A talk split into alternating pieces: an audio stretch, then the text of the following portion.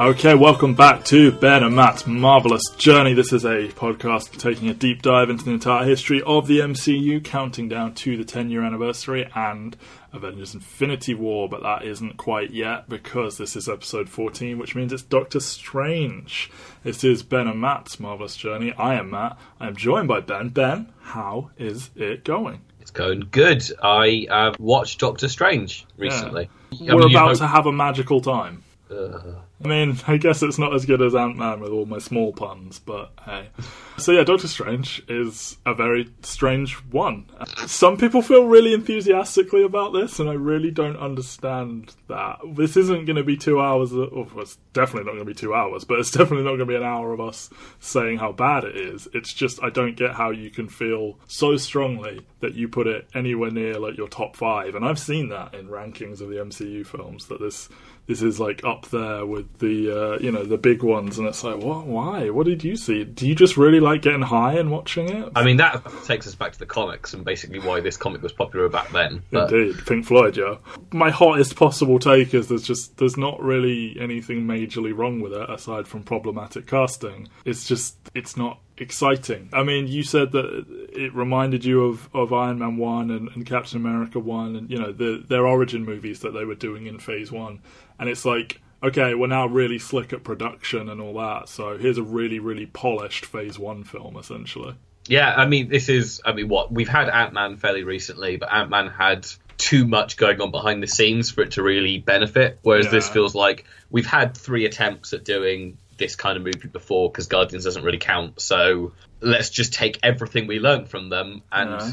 make it interesting. And like to be fair to it, it does improve on all the areas where those movies fall down. Yeah. I think overall, this is a more confident structural movie than any of those three are. Yeah. But it doesn't have the kind of heart that I feel elevates those movies above this one. It's a it's a weird thing where like on a technical level I'm sat there going like, yeah, this is really well done and but it's almost like on a cynical level I'm just sat here going like you've distilled the formula and you know exactly yeah. what you're going for with this and there's nothing much more to that behind it. Yeah, it's like music that's really well produced, but it just you don't feel it. I will say it's it's very briskly paced, which is which is nice, but to a fault almost, as you will find out when we uh, talk our way through this and you hear the plot developments. So, released November fourth, twenty sixteen. X Men Apocalypse and Suicide Squad have come out since we did Civil War. I think I saw every one of those in the cinema. I think, yeah, I think I saw every movie that I've mentioned here uh, in the last few in the cinema, and I walked. I walked a very long way to go see Doctor Strange. I don't know why I did it. I could have got a bus, and I was like, "No, I'm just going to walk." And I had really bad leg pain, and I was sitting there watching Doctor Strange, and I was like, "I'm in a bad mood." Anyway, uh, that's, that's completely. I, I, I, mean, I I didn't see two of those movies in the cinema, but I have seen both of them since, and I am happy about my choice to not see them in the cinema. That's fair. That's absolutely fair. So it's 115 minutes long, so it's on the shorter end of the spectrum. I kind of think maybe it, I don't know if it needed to be longer. It's just I don't know. We'll we'll get there. 165 million dollars it took to make which is less than Thor: The Dark World.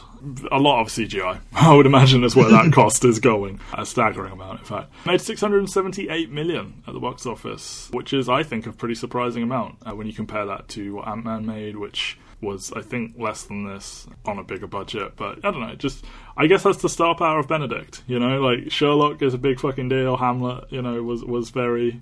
I mean, know, are you saying that Paul Rudd isn't? I think everyone loves Paul Rudd, but it's not like like the level of idolatry towards Sherlock and Benedict is pretty insane. So I figure he he brings all the girls to the yard, you know, and many of the boys. Directed by Scott Derrickson, who made Sinister, and I think he's a horror dude generally. he is. He also wrote it alongside C. Robert Cargill, who helped him write Sinister. Also written by Jon Spaihts, who is considered Hollywood up and coming hot shit because I think his script, his original script for Passengers, was on the Hollywood blacklist for several years, and I think he like helped out with Prometheus and a whole bunch of other stuff where like he was brought in to uh, help with things. So I guess he's up and coming. I don't, I don't, really know. He's written Prometheus, Passengers, and The Mummy. Hmm. Let's just let that hang there for a second. I'm just saying, at one point he was considered hot shit, and here he is now. See, uh, I can't. I really can't talk shit about Prometheus because David Lindelof co-wrote that, and I, I'm not allowed to be mean about him, yeah. even if his movie scripts aren't very good. You kneel at the altar of Lindelof. There is a film called Doctor Strange that came out in 1978. I don't know much about it at all. I assume it was a very limited release in the vein of those old Captain America movies. I think I hear keystrokes of Ben looking it up right now. I'm not sure. I, I am actually looking it up, but I'm not gonna. I'm not gonna say anything about it. I'm just gonna, just gonna stare, stare at the behind the scenes pictures of it because yes. it's that kind of movie. You know it. So as uh, Ben alluded to, this was a pretty popular character in decades past, shall we say, uh, the era of rock and roll and mind-altering substances. Similar to Silver Surfer, you know? There was talk of a Doctor Strange movie that goes all the way back to the mid 80s, not to diss that 1978 one in any way, but at one point Bob Gale of Back to the Future was uh, was writing a script for it for New World Pictures, who owned Marvel in the 80s. Stan Lee wrote a, a script alongside uh, Alex Cox, who did Repo Man in the very late 80s. They almost made that film. But Warner Bros., who owned the company that were going to make it, were in a, weirdly enough, were in a bit of a dispute with Marvel at the time, so that didn't end up happening. David Goyer, Michael France, and Stephen Norrington were all attached to a Doctor Strange film in the 90s. Uh, briefly gained some momentum at Columbia, but that was dropped. Dimension Films acquired the film in 2001, sold it to Miramax two months later. Why even bother buying it? Marvel and Paramount, that deal was struck in 2005. They got those rights back, but they didn't want to spend a ton of money on it. I think it was sort of a smaller project for them, in the vein of Ant Man, I guess. Thomas Dean Donnelly and Joshua Oppenheimer, who made the colossal juggernaut hit Sahara took a stab at it in 2010 as part of this big thing to try and get their lesser known characters off the ground. Marvel claim more directors offered to make this film than any of their other ones. I don't know if that's true or just something they said to try and spur on the guys they had going, but the likes of Mark Andrews, who who was uh, involved in the Iron Giant and Sam Raimi's Spider Man and The Incredibles, Jonathan Levine, who did 50 50. All these people were involved. Ultimately, Scott Derrickson gets the gig. He wrote and illustrated a 12 page scene had it storyboarded and produced, had an animatic made, all of this at his own expense. It was part of a 90 minute pitch, which was one of his eight meetings he had before getting this gig, which is fucking insane to me. Marvel bought that scene from him and it ended up becoming the uh, the scene where he's astrally fighting someone while Christine uh, performs surgery on him and he like helps. It's based on um, it's on the oath, Strange the Oath as well, yeah, isn't it? Yeah, that, I'm, sh- Gordon, I'm sure you're going to bring that up. Uh, Derrickson wanted Cargill, uh, who made Sinister with him. Marvel weren't so hot on that idea. They wanted it made pretty quickly they wanted it to have its own writer, and so they didn't want Derrickson to split writing duties, and they weren't. I think politely, they just didn't like Cargill as as the solo writer, so they tapped Jon Spaihts. Spaihts had like been after that gig for a long time because he was a big fan of the character. Marvel claimed to him that they were going to go and get a different writer,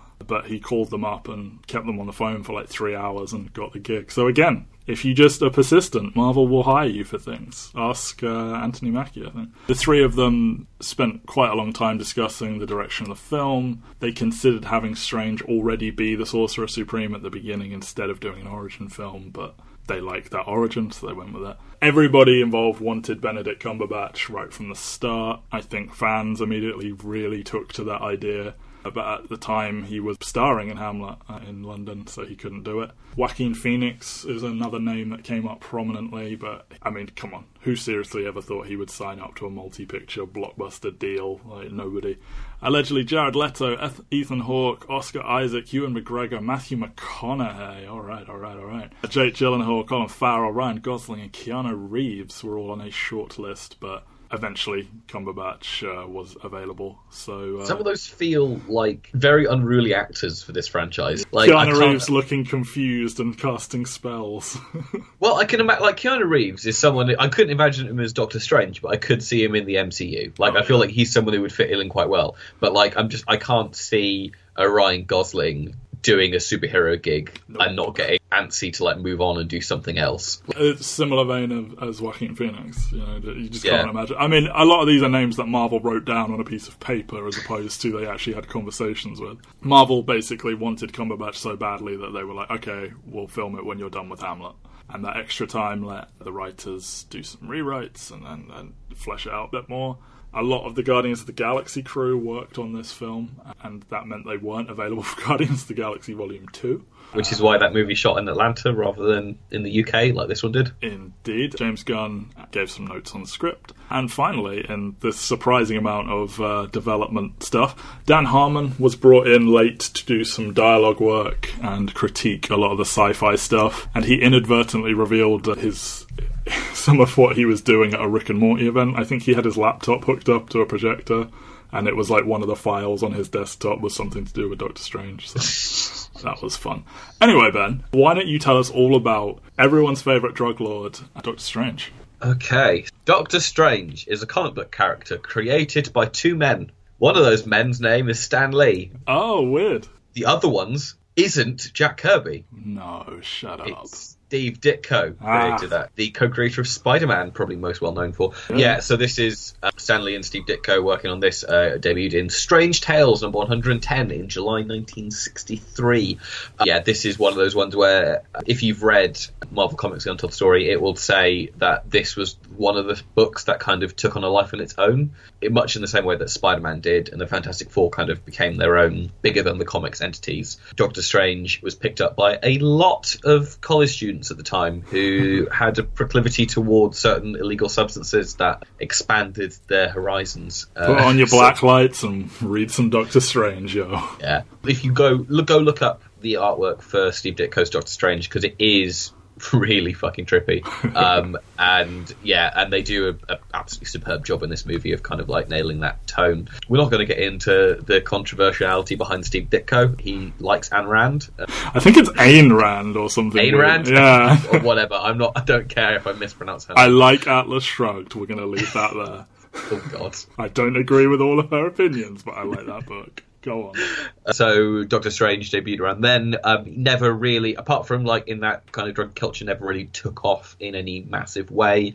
Um, never really joined the Avengers. I don't think he joined the Avengers until the uh, 2010s uh, when Bendis put him on the New Avengers team. He, yeah, so he's kind of hung around the sides of the Marvel universe, always someone for Spider-Man to go talk to if the occult happened. Yeah, he's always Um, neutral or or a consultant and everything. like he sits out Civil War, doesn't he? Because Yeah. he- of reasons, taste apparently. Yeah, like there there are some solo series, but apart from like the Ditko stories, nothing that really kind of took off in any massive way uh, in the same way they did. And then other the other kind of notable run on the character would definitely be, uh, as I mentioned earlier, Brian K. Vaughan and Marcos Martinez' Doctor Strange: The Oath, which is uh, just a fantastic little five issue miniseries which features Night Nurse in a very prominent role and is basically all about this waiting room where superheroes go to get fixed up after they've been in fights and such. Yeah, that's Um, a, that's a beautiful little story. Very nice art. Yes, and then more recently, in the run up to this movie, Jason Aaron and Chris Bachalo started their Doctor Strange series, which is also really fantastic to look at.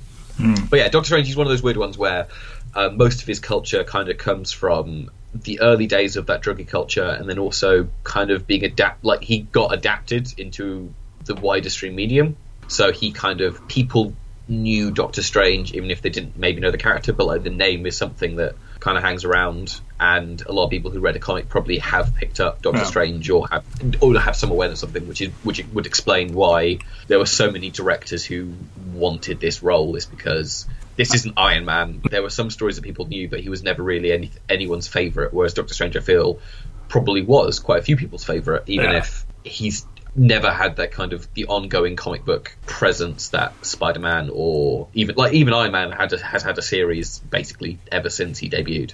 I mean, he's on the front cover of a Pink Floyd album. I'm pretty sure Doctor Strange is. So yeah, that's that's that's all very succinct. Well done. So let's get into this then. So we open the film with a rogue sorcerer named Kaecilius, which I'm still I'm still hesitant about that pronunciation, but anyway, he is a is a rogue sorcerer. As I said, he has a little group of followers. They break into the library of Kamar-Taj, steal some pages from the Book of Cagliostro. There's going to be a lot of this terminology, so strap in. The Ancient One arrives to fight them, but they get away. So this was originally going to open with a little prologue at CERN, which is the uh, the European Centre for Nuclear Research, because they were doing some investigations into alternate dimensions and parallel universes for realsies, actual scientists doing this work. But for whatever reason, they, they didn't go that way. They didn't they didn't want to give you the excuse of like magic is science, science is magic, even though they basically do a speech saying that. So Kaecilius is played by Mads Mikkelsen who was considered for both Doctor Strange and Mordo before he ended up as as Kaecilius. You're forgetting the other role he was considered for in a different Marvel movie.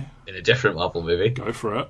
Malekith. Oh, Malekith, of course. Slightly better, but along a similar theme. Less makeup, more English. Yes. He has admitted he struggled with how VFX heavy this film was didn't know where to stand, how to play the scenes. Ben showed me a wonderful video uh, that shows that many of them didn't know that either. They incorporated some character traits from Mordo and the villain Kaluu, I believe, because Kaecilius is not a big deal whatsoever. Mordo is the nemesis of Strange and, and Dormammu, obviously, but yeah, they kind of elevated this character by giving him uh, some stuff from other people. Doctor Strange is not a character with a deep bench of villains to adapt, and so the fact that we get three of his would-be villains in this movie speaks volumes about um, what they're trying to do. I mean, Mads Mikkelsen's a great actor, and like he's naturally suited for these kind of villainous characters. And I, I do like about him that he is a reasonable person. Like he's not more ha-haring. He he does have a set of goals and and a justification, and we get all that later it's just I don't know. Like Derrickson talked about how the he acknowledged the problem with Marvel villains and, and all this, and he, he, he gave all this lip service to how he didn't want to do that, and then he fucking made another one of them where it's just like there's not enough here. It's not very memorable. It's a waste of a really good actor. Sounds exactly like the other guy he was considered for, Malik. um, uh, yeah, Kaecilius is a weird one where he gets to monologue and like he, he almost feels like a proto version of Killmonger in some ways, mm. where like the way he's talking, you sit there and go like, oh, he's probably got a good point, mm. but it kind of it takes it from grounding it in the real world like Killmonger is in terms of the racial divide between people mm-hmm. and countries and like w- what Wakanda isn't doing to help people around the world. And basically says we can be immortal. We should be immortal. Let's be immortal. It's like no one will ever die yeah, it's like, it's, it's, like this weird thing where it's just like this could have been something really interesting where he's trying to give human race something else. But mm. instead, he's just like, yeah, we eternal life. That is what the human race. Like if he'd lost a loved one, and maybe that's why he went to Kamar-Taj in the first place, maybe to try and find a way to heal a, a dying wife or, or child, and something like that might have been good. But instead, you meet him fully formed. Like there's no villain origin really. He's on his plan, and he achieves most of it until he doesn't. And it's just his dialogue, I think, is well enough written most of the time. His monologue is well done. It's just there just is not space for him really in this film. He of everyone in this movie gets hurt the most by it being an origin movie because I think there is an interesting nugget here. I just yeah. think they go about it the wrong way. Definitely and that nugget is directly tied into the ancient one, played by Tilda Swinton. Controversially, uh, yes, that is.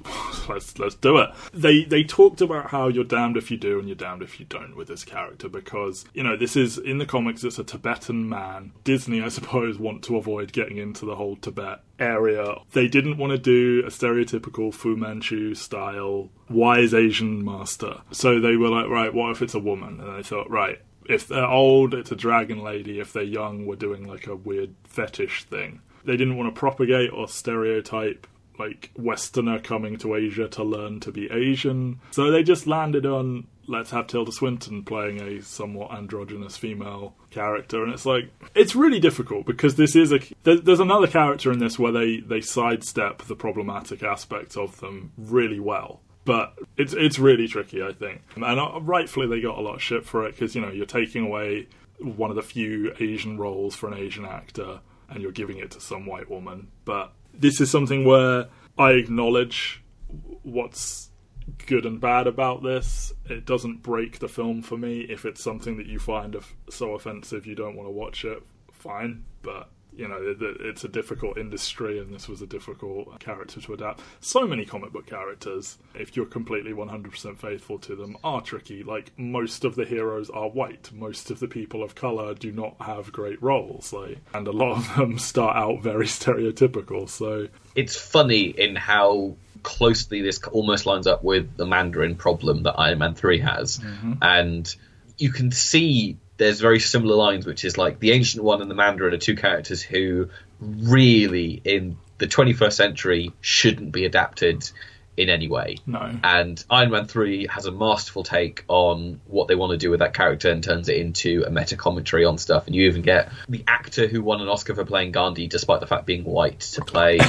that's that kernel of meta commentary in there mm-hmm. of saying, like, we have an actor who has been hired to play someone who is not his race before to play someone who is not his race. And then this is, we don't want to get involved in the very fraught Tibet controversy. And uh-huh. we also don't want to go for the kind of the pulp book interpretation of Asian culture that you found a lot back in the kind of like the, the early parts of the 20th century. And the, the easy way to do about that would be to just almost not have an ancient one character. And it's, it's that kind of thing where because the character is so steeped Asian mythos, mm-hmm. you, you can't really get away from it because so much of the power structure of Doctor Strange comes from Asian teachings, like with chakra and like all those kind of things that no matter what they do, it is going to have the stench of white man comes and is better yeah. at this thing than anything else, which yep.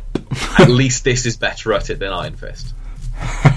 Tilda Swinton beat out Morgan Freeman, Ken Watanabe, and Bill Nighy for this role. So that's four very different takes on this Asian character. Ken Watanabe would be the person who probably would get the least shtick if they'd gone for him. Yes. I think what they do with Wong, who we will come to, sort of eats the lunch of what they could have done there, but you know, we'll see. I didn't know that the character was supposed to be uh, Celtic until I was doing the research for this. She's she's meant to be an, an old Celtic mystic who is thousands of years old.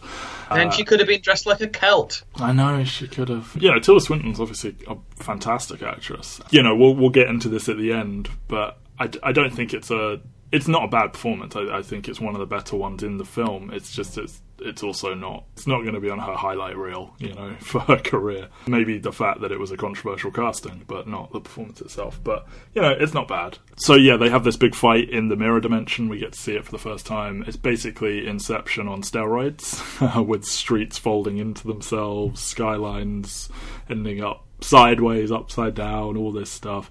And you know, we get to see the first example of how much money they threw at the CGI department for this.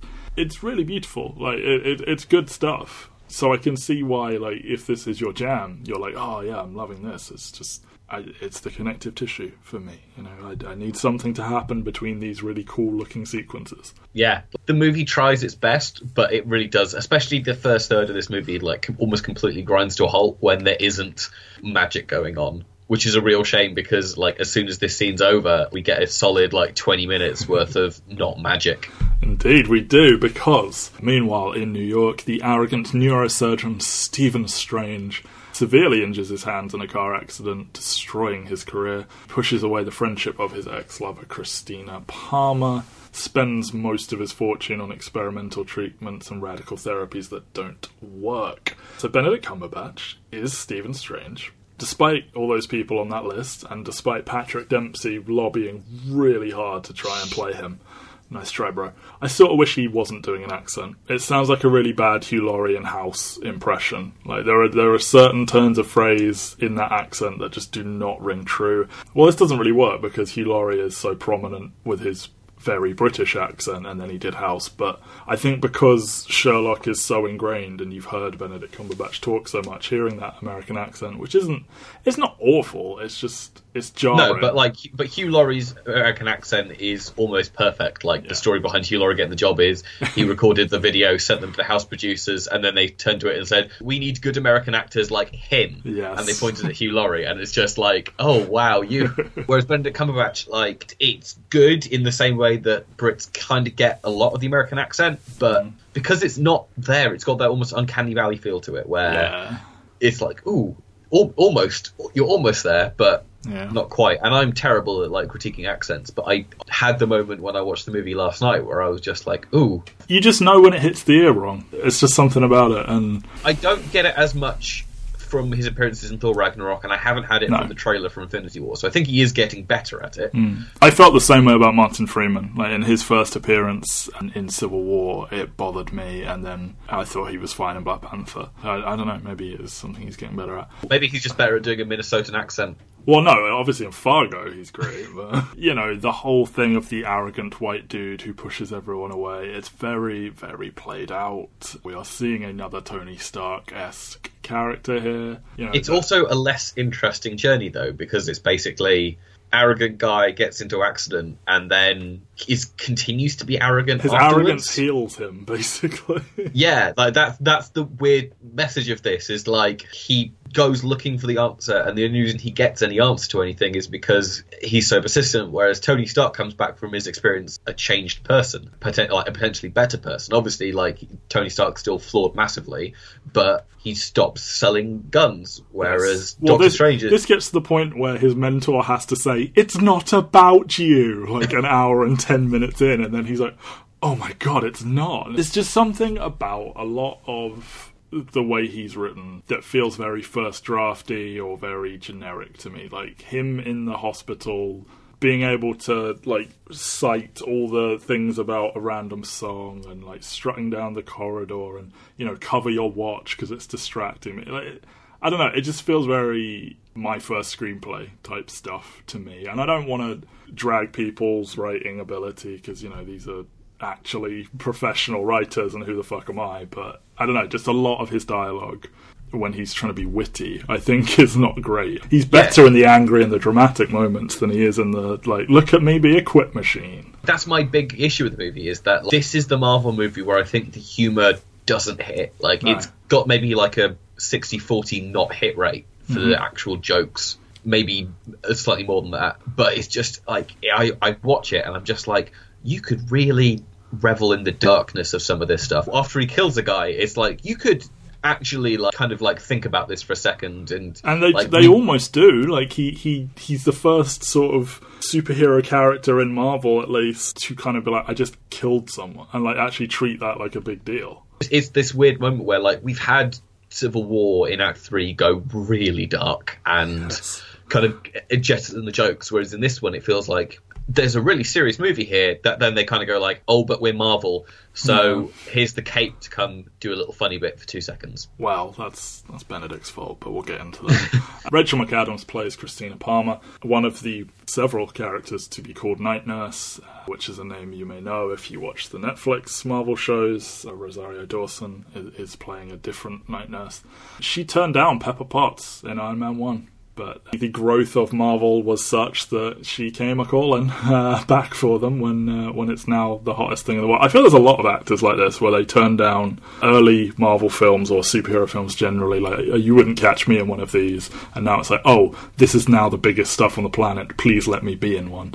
Well, also, I um, think that she had to recover a little bit after doing um, True Detective season two. Neither you nor Mike Thomas will bait me into this discussion. I like that they start from a place where they've already been lovers and they're instead trying. Their journey is one of moving to become friend. Well, she doesn't need to learn anything, but you know, he he is learning to be a good person to her, a good friend to her. And I know they have the little kiss near the end, but it it, it doesn't strike me as a and now they're together moment. It's it is refreshing to see that that it's not a. Uh, well, they won't or anything like that. Like, yeah, they, have already had their thing. it's people with chemistry who still get along well but realize that they're not really made for each other. It's nice, and I know that like they probably will have more of a romance arc if they ever make a second one of these movies. But in this movie, it does feel refreshing because it's almost closer to the the relationship that Pepper and Tony had in Iron Man One, except without the kind of end to the movie stuck on there. Yeah, I mean, where that's like a whole, you know, my girl Friday, like the secretary, the boss type thing. This is this is more of a colleagues, yeah, equals. Yes, indeed. She's perfectly fine. She just has to fuck off for about an hour. So I don't think she has enough scenes. Personally, maybe she'll get more when they eventually do a sequel. But she she ties him to the real world. She's one of the few characters. Uh, there's not many characters in this movie. When I was sitting down doing the cast list, I was like, oh, there you go. So yeah, she's really just there to be the person to bring him back into the real world, as it were, after Kamar-Taj. Not that it's not the real world, but you know. Who um, else is just there, Matt? in all of these scenes set in the hospital, who else is literally just there. Two people: uh, Michael Stuhlbarg as Nicodemus West, and also Amy Landecker. Her scene's got cut, but yes, she is there. She's not not all of them. She's there. She just I don't yeah. think has a speaking role at any point. No, she doesn't. But she like but Michael Stuhlbarg in this role is just it's fucking bizarre. Like yeah. having just come through Oscar season where he's in the post he's in Shape of Water, and he's in Call Me by Your Name, and he's the best fucking thing in, or one of the best fucking things in Call Me by Your Name. To come and watch this movie where he has a comedic beat where he goes back to a vending machine because two ghosts have flown through it, and he's going to get some more snacks is genuinely mind-boggling. Yeah, and being basically told you're an idiot, and then later on you do this. And it's like, oh, like, great. It would have been great like, if he did any acting in between this. Like, Michael Stuhlbarg is one of the best character actors that we have going right yeah. now. Like, Fargo, man. Men in Black Far- 3, man. Like, oh, it's like Simple Man, or Simple Man is. Yeah just a, absolutely is outstanding and it, it like he's absolutely fantastic in that like he he also got very little to do in Boardwalk Empire but whenever he was on screen in Boardwalk Empire he was magnetic and amazing and this movie just completely wastes him, and I am so sad that uh-huh. like this they literally do nothing with him, and he has been kept from being in another Marvel movie where he might actually have something to do. Yeah. And we'll, we'll put I mean, him, we'll put him on the list of, of, wasted actors in Marvel films. I mean, I think I, I can't remember what I said to you. I was just like, he would make a really good Reed Richards. oh yeah, he would in a Fantastic Four movie, like a really good Reed Richards, and we've used him here. Yes, here he is. Nicodemus West. What a name for a, for an unimportant character. We get this fun little nod to the history of the character when when Strange is getting ready before his car crash. We get some Pink Floyd playing. He selects watches from a big drawer of watches. He selects one that's the same brand that uh, Tony wears in Iron Man 2 big parallels with those characters. I'm actually looking forward to seeing them interact in Infinity War. Weirdly enough, just before the car crash, he he is taking a phone call about uh, all these potential patients that people were so desperate to say were well. They talk about some like an Air Force person in experimental armor who's got spinal problems. It's like, wait, what just came out? Civil War. What happened to Rhodey? he got paralyzed. And as adamant as fans may be that this is Rhodey, it's definitely not because they've said it's not, and they've said that this scene is supposed to take place like a year before Civil War. So maybe it's the guy that survived his uh, test flight in, in Iron Man Two that that just well, even even that's like six years beforehand. So it's I just don't like know. I don't know. but it's this it's this weird moment where it's just like you've got two moments in this franchise where you could have a character be related to the scene, and instead it's, it's neither. It's neither, and it's just it's this really weird moment where like you kind of go like oh, Easter egg, Easter egg, and it's almost like they've just kind of go like ah, we could really piss the fans off by saying it's not an Easter egg. Yeah, and then the other one is is potentially the original Miss America, but fuck the original Miss America because America Chavez is is the future people. That car crash is pretty horrific. Uh, all the shots of his very injured hands are very very brutal. Fun fact: his handwriting when he's trying to like, get the use of his hands back still better than mine, and I haven't had a car crash. Not joking there at all. It's just I've seen your handwriting, so yeah, it's true. Oh, I hated our job that we had to write by hand so much. Uh, the the line where like you know Christina's like oh no one could have done better and he's like I could have I was like oh yes, work on your own hands. That scene is like irony, yeah. like just slathered on, and and I'm still. Yeah. And at the end of this, I'm sat here going like, can we go to Asia now and you can learn magic? Well, you know, in he's injured within ten minutes, and within ten minutes he's in Kamar-Taj. Uh, ten minutes after that, he's in Kamar-Taj. So yeah, Strange learns of uh, person Jonathan Pangborn after being a complete dick to his physiotherapist, by the way, who is a who was a paraplegic who regained full use of his legs. He seeks him out, finds him playing basketball, and he is directed to Kamar-Taj in Nepal. After he is mugged during his long search, he is taken in by Karl Mordo and meets the Ancient One, who eventually agrees to train him in the art of sorcery after also proving to him that magic's real. Benjamin Bratt as Jonathan Pangborn, which is such an odd name that it's so memorable, and it's, it's, they kind of set this character up to be a big deal, and he's obviously not going to be. But uh, Benjamin Bratt is one of those actors who I hear the name, but I just could not summon up a role that is his. I know he's in Law and Order, but it's like. Uh, it's just one of those actor names that you hear, like, oh yeah, him, but you don't really know his work. You probably do, but um, no. This movie feels like they had we've got ten spaces in the credits, and so Benjamin Bratt and Michael Stuhlbarg are names we know, so they're going to get single card credits in the in the post credit scene. It's just like, what? What did they do? How much did they get for this role? What is happening? Marvel, are you literally just throwing money at these people to yes. have them in your movie? Like, yes. again, I said to you last night, this movie probably has the best cast of any like origin movie in yeah. the Marvel franchise, and it wastes. No, it doesn't waste. It just underuses them to a man. Yeah, like almost every one of them, unless you are Benedict Cumberbatch, you are underused, and that makes sense because it's an origin movie. But it's just like you have so many actors here that could be leads in your movies, and a lot of, for a lot of them, and they're limited to like two or three scenes each. Mm-hmm. It's astounding. Yes, Chiwetel Ejiofor is here as Karl Mordo. Gary Oldman was considered for this role. That would have been weird.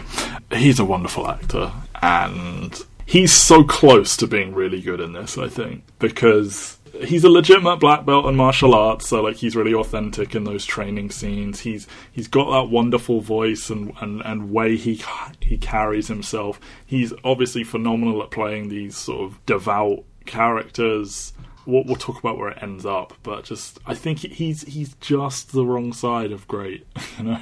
Yeah, I, I I can see every single thing they do in this in this movie with him. Like I can see them coming in with this really great idea that they're going to give a character who isn't the main character like a multiple movie arc, and it's going to really pay off in the second or third time that he shows up in a movie. But because you're doing an origin movie, there isn't enough time to set up the arc in this movie. And like, I appreciate that we're going to go into a second movie, and he's probably going to feature quite heavily into it, and we're going to understand where he's coming from. But Doctor Strange needs to have his full arc, and they don't come close to satisfyingly like complete it. And I love Ejiofor, like he's. Fantastic in Serenity. He's fantastic in Twelve Years a Slave. There's so many different things that, that I've seen him in that it just like he elevates it. And then this movie, he doesn't. Not for lack of trying on his part, because he's great.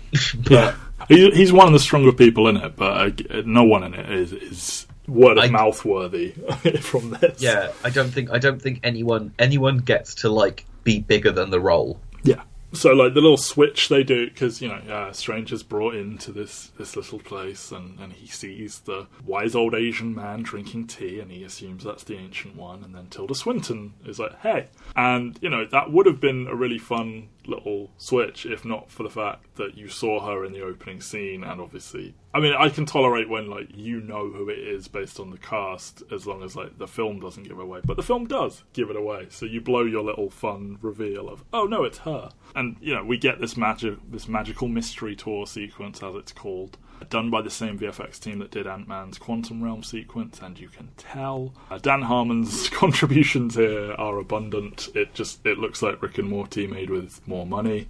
Some of the stuff with like hands growing into hands and him falling into his own eye and all of that fun stuff. Again, it's, it looks so good. Yeah, again, like, it's, it's really great to look at, but I can't really say more than that. It's really great to look at, and the things that have happened since the last thing that was really good to look at aren't quite good enough. It, it, it's gorgeous, and I can't even fathom how much money they spent on it. A lot. So, Doctor Strange, uh, a man of medicine, medicine, is now convinced that magic is real So much so that he, he stays at Kamar-Taj after some convincing, and after several months of study, aided by rapid consumption of books he steals from the library and a photographic memory, he begins to show some progress. But when he uh, breaks into the library and, and looks into this book of Cagliostro and, and finds the Eye of Agamotto, he starts to fuck around with time. He makes an apple like decay and grow back and all that. And he's told off and then info dumped because of this. So I love me a good training sequence, and everyone else does. And uh, because when they were doing testing of the, of this film, test test screenings, the training stuff went well, so they added a lot more of it in reshoots. That's all good fun. And if you look at the blossoms on the tree, you can see that you know several months have passed. But and I don't give a shit if he's got a photographic memory. In real film time, he goes from not being able to do anything to being able to hold off Kaecilius and his people and go on to fight Dormammu in about 10 15 minutes. And it's yeah. like, I appreciate like, you not getting bogged down in a heavy scene, but in some ways, I almost wish it said like five years later or something like that. Yeah. What, like, he, he has the sling ring. Yeah. He can't use the sling ring. He gets sent to Everest. He comes back from Everest, and then all of a sudden he's really competent. Yes. It like it genuinely happens in the space of that one scene, and I'm not saying it's a bad thing to do because I think the best stretch of the movie comes after the training sequence. But this isn't like in Iron Man where that cave sequence isn't super long, but we get a lot of setup that Tony Stark knows what to do with these kind of things, so we understand he's competent. Uh. But like here, it's like there's no effort to say that the skills he has as a doctor are transferable to this. They just kind of go like, "Oh, he's a genius because he's a genius." And yeah, like, and, and, like when he's asking about how he would ever learn to do this, and she says, "How did you learn to repair a spine or repair a part of the body and they're equating it to years of study and it's like you know I, I could understand it if they were like yes you're really good at the theory side of this you're able to retain this knowledge really well but it's still hard as fuck. So uh, you know I would have liked if they'd balanced these two because you get you know and you get the stuff where it's like how were you able to do this? He is the wonderful chosen one of course. I don't think it would have made him look any less impressive if he got to be a really high level in a few years rather than a few months. Yeah. and it would also fix I, the stuff they did with the timeline where they're like, no, no, this is ages ago, but it's 2016, the same year as Civil War. Yeah, it's it's just always one of those things where it's like I understand the reasons behind doing it, but like this movie has a very weird relationship to time in mm. that the first 20 30 minutes of this movie are like boom boom boom boom boom and it's like this took place over an amount of time that isn't entirely clear mm. and now we're into the part of the movie which is pretty much from the word go just in chronological order, straight through, no cutaways, no no nothing, no time jumps or anything. Like we literally just follow a sequence of events now. Yeah. From this point, yes, and it's this really weird jump, and I think the movie's a lot stronger when it does this part where it's like this is twelve hours in the life of these characters, but we come out of it kind of going like, oh, have we? How long have we actually spent yeah. watching this growth happen. Sling Ring is a very dorky name, by the way. I just want to say that. I don't care if it's from a comic. If it isn't, that's worse. In fact, Nico Minoru's mother is is one of the characters who is, is training alongside Strange, which is fun. I think the little scene where Master Hamir, who is shown to have an amputated hand, is able to do spells, because Strange complains his hands are holding him back, and then to have him do that, I think that was a nice little moment that they found some time for. More importantly, though, Benedict Wong as Wong. This is an example of them sidestepping a problematic character who is, you know, a white man's manservant who wears robes and brings tea constantly, and instead, uh, this dude while he probably is a capable martial artist, they never show him doing martial arts, and he is more of just like a stern drill sergeant type character. And I think that's a really smart way to play it. He might be my favourite person in this movie. I'm not going to try and push for him to get outstanding by any means, but good for him that he's going to be in Infinity War. I think he has some nice little beats. I want to ask the Beyonce joke. Yes, I was just about to say. Benedict Cumberbatch saying Drake, Adele, and Beyonce are among the cringiest things I've ever heard. I just he just doesn't sound right saying Drake. Yeah, I, I guess you're more talking about that that he is later listening to Single Ladies. I I, I like that bit. I, I like... do as well. I just don't like Benedict deadpanning all these artists. And it's like just come on, Be- come on, Beyonce. That. Yeah, it's like come on, Beyonce, let's do this or whatever. It's like uh-huh. Okay. And then, but then the cut to Benedict Wong going and be like, who? And then actually listen to Single Ladies, and it's like, did he just decide to start listening to Beyonce because he mentioned him, or Yeah. was he just fucking with Doctor Strange? Like, both of those interpretations are fantastic. Yes. Uh, but the the way that they bring up Beyonce is just weird and really cringy, as you say. Yeah, like, it's it's just it, it's again it's it seems very my first script. It seems very low hanging fruit in a bad. I don't know. It's not great. Is this potentially one of the first times a film has featured two people called Benedict in it? almost definitely. yes, it's not that common a name. The info dump stuff, I think, i- is as info dumps go, not bad. Like the the diagram of the Earth and the explanation of the sanctums and all that. It's it's not boring. It's not just washing over you and meaning nothing. I, I think it's it's decently done. I like the time control sequence with the apple. You know, like the, the apple, of course, representing forbidden knowledge, forbidden fruit, all that and it, it, it's like a cool visual effect. But again, I don't like how easily that comes to him. They're like, "How did you do this?" He's like, "I read the book and I did the things it said." And it's like, oh. but it makes it seem like I could do it, and I know I couldn't, obviously. But it's just, I don't know. They, they needed to do something where, like, you know, oh, the eye opens for you. I mean, especially especially at the end where they reveal what the eye is. We've had a build up to to this, and okay, fine. If, that, if that's where we want to go, that's fine. But Strange can control an Infinity Stone, the the Time Stone, potentially the most important one, uh, if if the rumors about Avengers Four are true. Kaecilius uses these stolen pages he grabbed at the beginning. Hey, remember Kaecilius? To borrow power from the evil entity Dormammu, who lives in the Dark Dimension, who Doctor Strange was warned about. He uses this power to attack the New York Sanctum Sanctorum. He attacks London first, and then he goes after New York. Strange blows London up. he does. Insensitive. Strange ends up in the New York one, trapped uh, away from Wong, away from Mordo, away from the Ancient One, against these three experienced sorcerers, one of them being Kaecilius, all with borrowing power from Dormammu, and he manages to hold them off long enough, or he, he, he beats them, really, and he, he captures Kaecilius temporarily. I, Yeah. I appreciate that he wins through the environment, though. not Yes, any yes. particular He, skill. he takes advantage of weird artifacts and he like outsmarts them and he does things that aren't magic and I guess that's what threw them off basically. But again, he goes from the only one in his class who can't make a sling ring portal to fighting off three sorcerers at once. And it's just like you said, the way he does it is fine. Like I like the little like scene changing windows and, and like the binding armor that he uses on on Kaecilius. Uh, that's that's fun stuff. It's just yeah, like as as I said before, like I think this stretch of the movie is the most confident, but that's just because it is beat beat beat beat beat. Like I don't I don't like how they got to the point where he's all competent, but like when he gets to be competent and it's just showing off the special effects and showing off just the weird ways that magic works in the Marvel Yeah. Cinematic Universe, like I really do appreciate that stuff. I think it's all a, a very strong proof of concept. Like this is where they need to be going. Like weird shit, countless weird artifacts and stuff like that. And I can see why they considered making him already the Sorcerer Supreme because I feel whilst while there's a debate about whether a sequel to this is necessary or not, I am. You know, this is the kind of stuff I like, and, and seeing having a justification for why he's able to do a lot of it would be good. But seeing these guys, like the opening scene of the movie is these guys attacking the Sanctum Sanctorum, and he just fends them off. Like, you just move this scene up in the movie, and then you get more time to flesh out the villains, and you Yeah. don't have to. And you could even do them a flashback to the car crash if you're so intent on doing it. I, I think Derrickson is pretty obsessed with the villain Nightmare, who I don't know anything about, but I'm assuming he is to do with dreams. You could have him, you know, have the nightmare about his car. I don't know. Uh, we get the cloak of levitation here.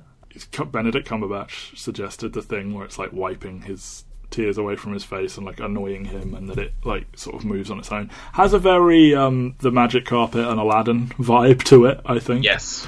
he does the little Sherlock collar pop as well. It's uh, you know the cloak is fun. I think. I, I, think parts of the cloak are fun. Yes. the cloak being hyper competent, I appreciate. The cloak reading his emotions and being caring, I'm not too sold on. Like I like the bit where like the cloak's just like, no, get this thing rather than the yeah, axe that you dragging him away. Yeah, that that's fun. I like that. And he's like desperately trying to drag it. Kind of like the cloak, like smothering a guy almost to death as well. Yes. yeah. Again, like yeah, the the cloak as competent, I appreciate. The cloak when it's like stroking his face, I'm just like, okay, Um, fine. We've got some fun Marvel stuff here. I think Moon Knight's mask is somewhere in the sanctum. A prop master made the Ebony Blade, which belongs to Black Knight. I would assume Black Knight. That was made for the film, but it isn't actually here. And the uh, the New York Master who is killed is uh, Jericho Drumm's brother. Jericho Drumm, of course, uh, inherits the title of Sorcerer Supreme at one point. I guess he has to give it back because Doctor Strange must always be the Sorcerer Supreme. But yeah, that's a nice little tie in there. It, it's a fun scene. It's just it, it's rife with all the problems we've mentioned. But Kaecilius, you know, ends up escaping, and, and the Ancient One and Mordo arrive, and we go back to the mirror dimension, and we have another one of these scenes. Kaecilius manages to kill the Ancient One, shockingly. But he is he has at this point revealed that she draws power from this dark dimension, which is exactly what he is being condemned for doing. Calls her a hypocrite. All this. Mordo uh, makes note of it. That will be important later. You know, Strange rushes her to a hospital in attempt in a foolish attempt to save her life. She falls stupid far to the ground and goes through glass and stuff. And like you know, he speaks to her in the astral plane as she's dying and, and all this stuff. I did think for a second, is the theme of Phase Three going to be people falling from stupid heights and then very realistic hitting the ground? Yes. Because this is the second movie we've had. I That's think I think there is one in the, in Guardians Two as well. Is someone falling from a great height, although Uh, admittedly not in a realistic way. No, no. I think this mirror dimension one, it's fantastic. It's beautiful. But there's so much going on, you can't focus on any of it. At least that's how it is for me. I don't know. I mean, maybe there are people that are sitting there watching this frame by frame over and over and over again who love it. But the like three times I've seen this now, weirdly, um, I I'm able to acknowledge that it's beautiful, but I'm just being bombarded with stuff, and I can't really key in It, on anything. it is Inception on crack. Yeah, like if if the first one is Inception on steroids, this is Inception on crack. Like, Yeah, this is them doing like, what if Inception was only Escher paintings? yeah, I mean, it, it's fun. It's just it's a bit too much. It, there's not enough restraint. I think is the problem. There. If this stuff is your bag, then you're having a great time. But I, I I, always- think it's just an, a, a little smidge too much here. I always get sucked into this one because it's just like it's so much fun to look at, Hmm. but it is kind of like highly disposable. There's no emotional stakes to what they're doing, and I'm always taken out with the fact that like they keep on casting the portals to get away. And I'm just like, why? Why are you doing it like 40 feet away from you? like you, we, we've seen at other points in the movie that you can do it within about like three feet. You're doing it so far away, and you have to run like a long distance, and uh, uh, that. Oh, the shot that's- of him running directly at camera doing the sling ring thing, super goofy. I like when they get onto like the floating platform and it's you know the, the actual fight. I, I like that, but yeah, when they're just constantly jumping between things, it's a bit much. The astral plane fight is okay. You know, this is the big scene that Derrickson created to get the film. I don't quite get the logic of him killing a person via defibrillation and like he's fine, but it kills the other. I don't know, but it's okay. It's okay to me. I Rachel like McAdams gets to scream yes and, rea- and react. for realsies because that mop fell on the floor by accident and she jumped out of her skin. uh, yeah, Or Rachel McAdams. she she takes to it very like okay when he's like floating in the air in front of him in front of her. Sorry. I do appreciate how game Rachel McAdams is. I saw her Yeah. in Game Night the other week, and I was just like, "You need to be in more." And then I watched Doctor Strange, and I was like, "You need to be used well in more things." Yes. While I'm not personally like amazed by this big astral uh, plane fight, I do like when he's having the conversation with the ancient one, and you see this lightning bolt very slowly making its way down the sky, and you know just to get, make clear what is happening. I think I like it. I'm just there's nothing about this film, any part of it, where I'm like mega enthusiastic or Like- super against anything. this this this conversation is like what makes me feel that Tilda Swinton's paycheck was probably well deserved because I do think it's a, a nice conversation about someone understanding the that th- this is the moment that she's going to die and is kind of like accepting of it and yeah like it, it's the weird thing where it's just like I've heard this conversation and by so many different things of like someone who can tell when she's going to die being accepting but it's just it's well done here even if the fact it's well done is because you've got an actress who doesn't need to be delivering this kind of dialogue in front of a backdrop of like CGI ness that just kind of ele- elevates it that little bit. It, it's it's a it's a good conflict conflicts of things where like this scene is better than it needs to be, Yeah. but it also maybe shouldn't exist because it's been done before. There's also that super on the nose moment where after she says, because it's not about you, the camera like pans around to the other side. It's like, That- see, his perspective has shifted. It's There's like, there's a really odd cut in this bit where Doctor Strange says something and it cuts to her face for two seconds and it cuts back to him. And I'm just like, what on earth happened there? I, I did think he like- make a funny face? I, I don't know. I th- is it, it might be the moment she dies, or like he. I, I can't remember what it is, but I just sat there going like, "That's such a weird cut," and it's made it through to the final version of the film, and I don't understand why anything. Uh, Also, like, I'm sorry, but that hospital have to file a death certificate for this unnamed woman who has no identity whatsoever that Strange brought in off the street, and I just can't imagine the paperwork involved there. Strange and Mordo arrive at the Hong Kong sanctum just a little bit too late because Kaecilius and company have super fucked up Hong Kong. But so Strange has to use the Eye of Agamotto again, rewinds time. They're fighting, he realizes he can't win this way, so he figures out what he has to do, and that's go into the Dark Dimension and trap Dormammu in an infinite time loop until he gives up. I do want to talk about that, but uh, the Battle of Hong Kong, the time reversal stuff, it, I think it's fun, you know, like fighting backwards or fighting amidst things going backwards. It, it's a thing you've seen a lot over the years in sci-fi, but you know, it's if you're going to have the Eye of Agamotto and you've got to keep drilling this idea of hey, he can do stuff with time, guys, then it makes sense to me. yeah, visu- visually it's fantastic. It is something that we're going to keep on saying from this. Like visually, this movie it's very well done, and I like the kind of the effect that happens when they break free of the time travel stuff, like Yeah, the like weird tearing like their way out of it, and Yeah, like, like- shuddering. and the fact that they get like trapped in walls and trapped in like fish tanks and stuff like that and it's not it's not original but it's a well done version of it which is again like so much of this movie is like something you've seen before but it's probably done more competently than it's done in other places Yeah. if only because they're just throwing so much money at this thing and I've seen him out. So my favourite scene in the goddamn movie, Dormammu, I've come to bargain. We have Benedict Cumberbatch playing Dormammu at his own suggestion because he just can't get enough of, of voicing two people in one movie. I love it. I, I think it's gorgeous. I for me this is the visually coolest thing, and like the way the dark dimension looks, like the atoms in the air, and like the colors, the the purples and greens. I think it's gorgeous. Dormammu's got a really weird look. It's very different than how he looks in the comics. I, I believe he's mostly just like a giant fire demon a lot of the time. Yeah. Um, yeah, But, I, yeah. I think it's really clever. Like, uh, this is so good yeah, like because this is the thing with this character because we have so many punchy, stabby, fighty enemies, and Strange deals in not that at all. Like he deals with things that are beyond comprehension. Like you have a big uh, incoming villain soon in Thanos, who is like you know the the most unfuck withable physical force, and then Dormammu is just he's something else. So that that Strange beats him this way, I think, just makes complete and total sense. yeah, it's it's so nice after having this is the fifth origin movie that we've had in the franchise so far, and it's the only one that doesn't come down to two people throwing punches at each other. Mm-hmm. It's so refreshing. Like it's it's a different way of taking it down, and it looks really good. It's structured really well. It's in keeping with everything the movie's been doing so far. It it basically proves like yes, we've got the big CGI spectacle going on in the final act, but that you don't need to have. And, and even even we're getting down to the level of like Benedict Cumberbatch is literally playing both characters, so we're still doing the mirror image version of them fighting against each other. Yes. But again, it's Scott Derrickson must have been so like fake deep as a teenager.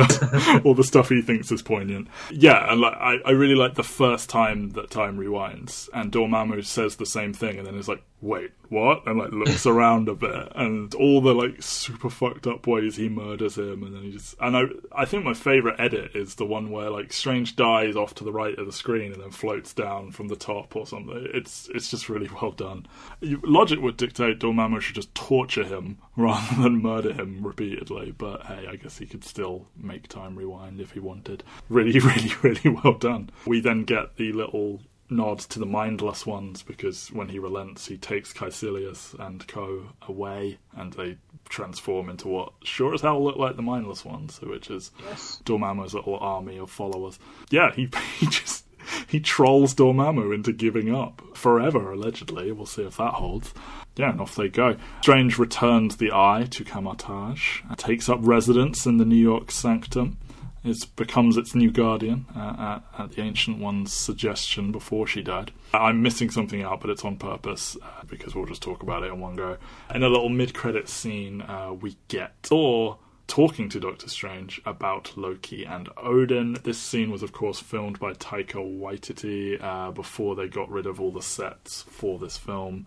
It's fun, like it's a fun little thing, you know, like a, a refilling thing of beer and like a more confident Strange, and it will play out into a, a pretty fun non sequitur in Thor Ragnarok, which we'll talk about vaguely soon. They kind of end with him just sort of walking into the New York Sanctum. Like it was a shot they closed every trailer with, I think, of him walking up those stairs with the cloak on and everything. Um, it, it's fun. It's weird in that it's more explicit than when they did it in Ant Man, but like.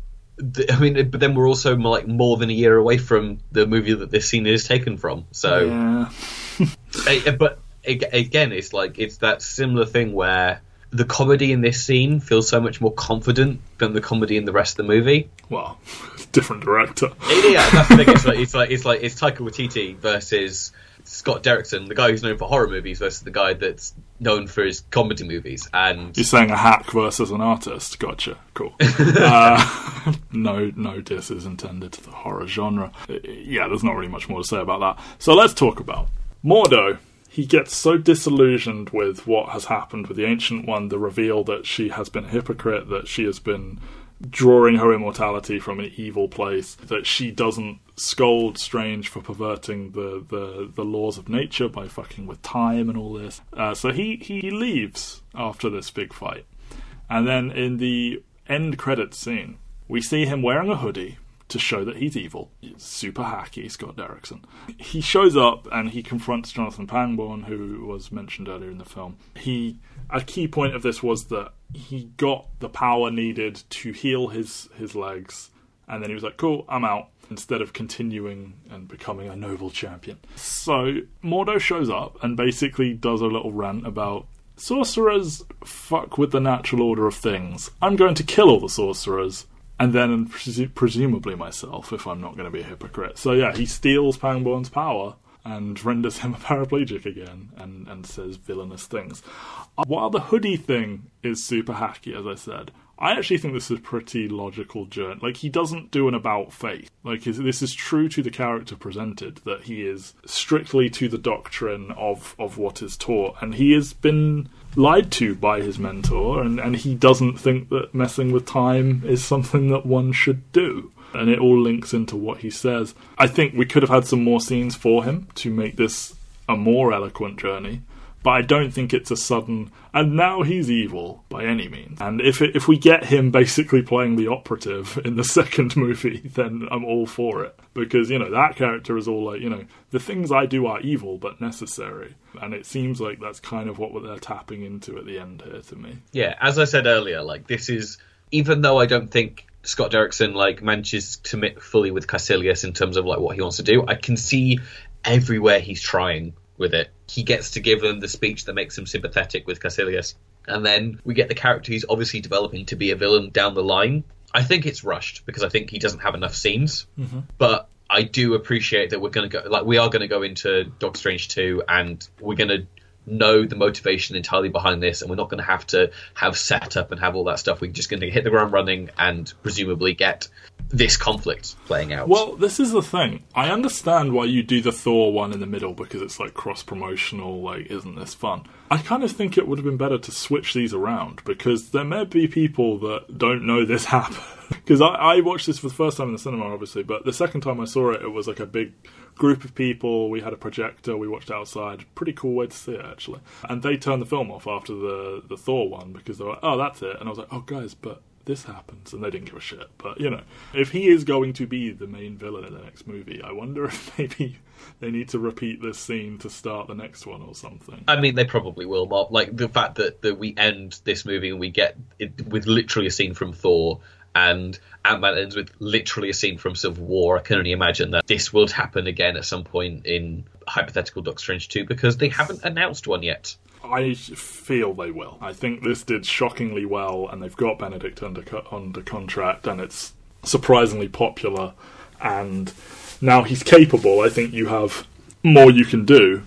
If, they, have got twenty unannounced films, this has got to be one of them. Just yeah, by, I think, at, I think at this point we're basically waiting for Comic Con to come around and for them to basically say, "Here's our slate."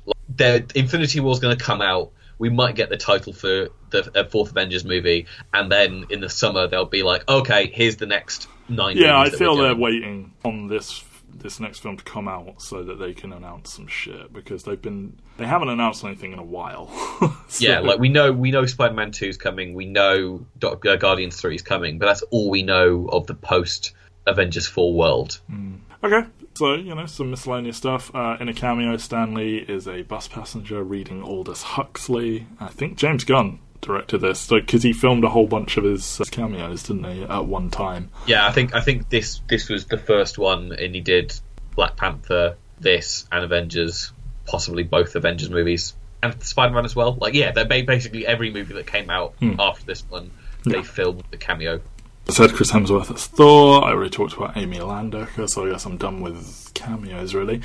They had an astrophysicist called Adam Frank consult heavily on the science of this, the, the, the different viewpoints the characters should have, all that. I, I like it when people do this kind of research. Like, go consult scientists more, people.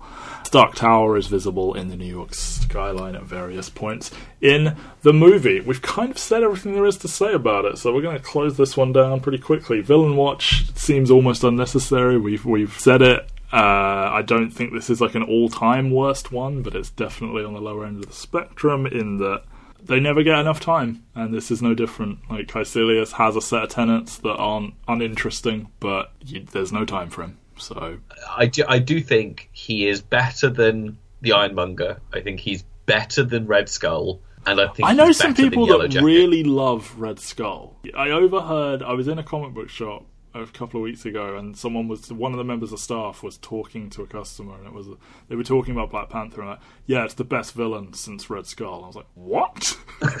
I'm gonna need you to explain every part of that, please. Yeah, I mean, like Red Red Skull's good and fine. Like, Red Skull's on the upper. Like, if we're doing the five origin movie villain or the six origin movie villains, he's in the top.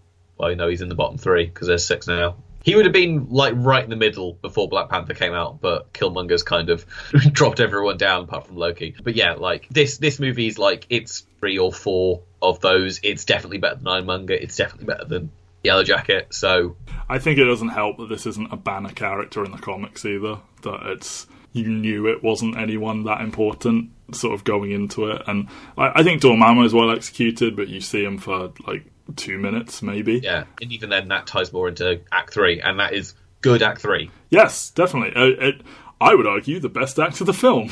but... Yeah, like it's it, again like when the movie just becomes, hey, look at the wacky CGI fun time, but also base it in intelligently structured plot resolution. It really does come full circle. And I can see someone coming out this movie and basically being like, feeling that they had a better time than they did. Because I'm by the end of this movie, I'm kind of like, oh yeah, I'm ready for more Doctor Strange, forgetting the beginning of the movie and how when it's not magic, it's kind of a little bit dull. Mm. Well, they're done with that now. He's definitively a magical man. We'll see what happens to him in Infinity War and possibly beyond. So outstanding performances, I think you know, I think we've made this pretty clear. No one's getting it for this. They have, as you said, a great cast. Everyone's giving an adequate performance.